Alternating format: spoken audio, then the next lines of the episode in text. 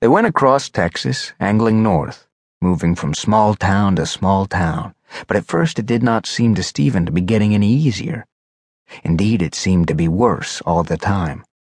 The weather grew hotter, the humidity more steamy with each evening, and the air somehow more dusty. On the second stop, only 30 miles from the first town, they seemed to have gone to a different country.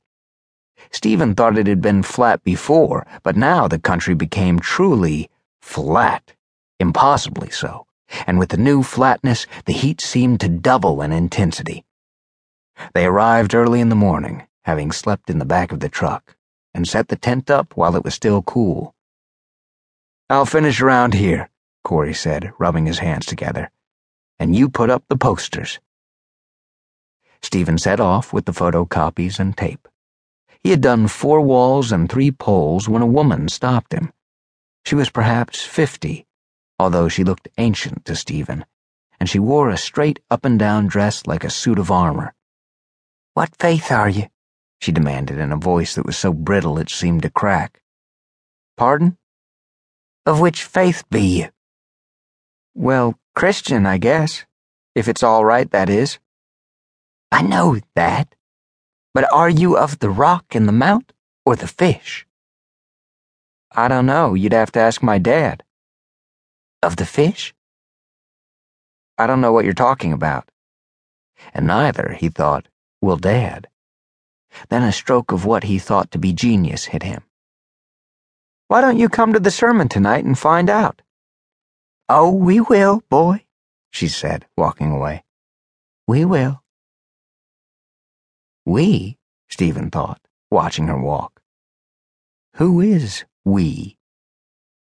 By the time he finished putting up posters and returned to the tent, his father had set up the pulpit and benches and hidden the truck in back of some trees at the edge of the park they were using for the meeting. Corey sat on a large rock on the shady side of the tent, writing in a notebook. Steven handed him a Coke he'd brought back from a small market and squatted next to him in the shade. What are you doing? Corey took a long pull at the Coke, swallowed, and sighed. We learned from the first one, right? Steven shrugged. I'm not sure what, but yes, I guess we learned. We learned we have to have a sermon written down. That's one thing we learned. We also have to sing a hymn, Steven added. And we have to sing it loud.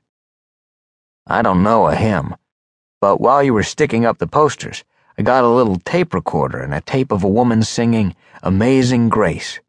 You just play it at the right places, Corey said. We'll memorize the words later so we can sing along. He paused, then sighed. You know, if anybody comes. Steven suddenly remembered the woman who had stopped him, but decided not to tell his father. There had been something about her voice, a hardness, and he wasn't sure he wanted Corey to worry. I'm half wrecked, Corey said, putting the pencil down.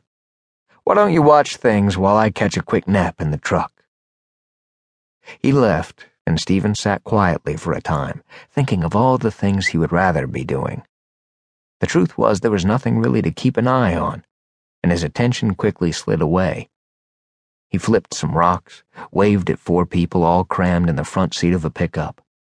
Pickups were everywhere and very few cars, and was fast approaching a flat-line state in his thinking when his eyes closed and he fell asleep. When he opened them, Corey was standing over him. It was dark, or nearly so. He must have been more tired than he thought and Corey had found a power source on a pole at the edge of the park for the lights. Come on! They're starting to arrive. Steven stood and moved to the round tent opening. They sat in a row on the bench, the new ones. Steven peered around the edge of the canvas at them. There were four two men, two women, one the woman he had seen during the day, and they looked boiled, bleached, their eyes alert and somehow mean looking. Look out, Dad, he thought. They're not taking prisoners. More cars trickled in, and finally there were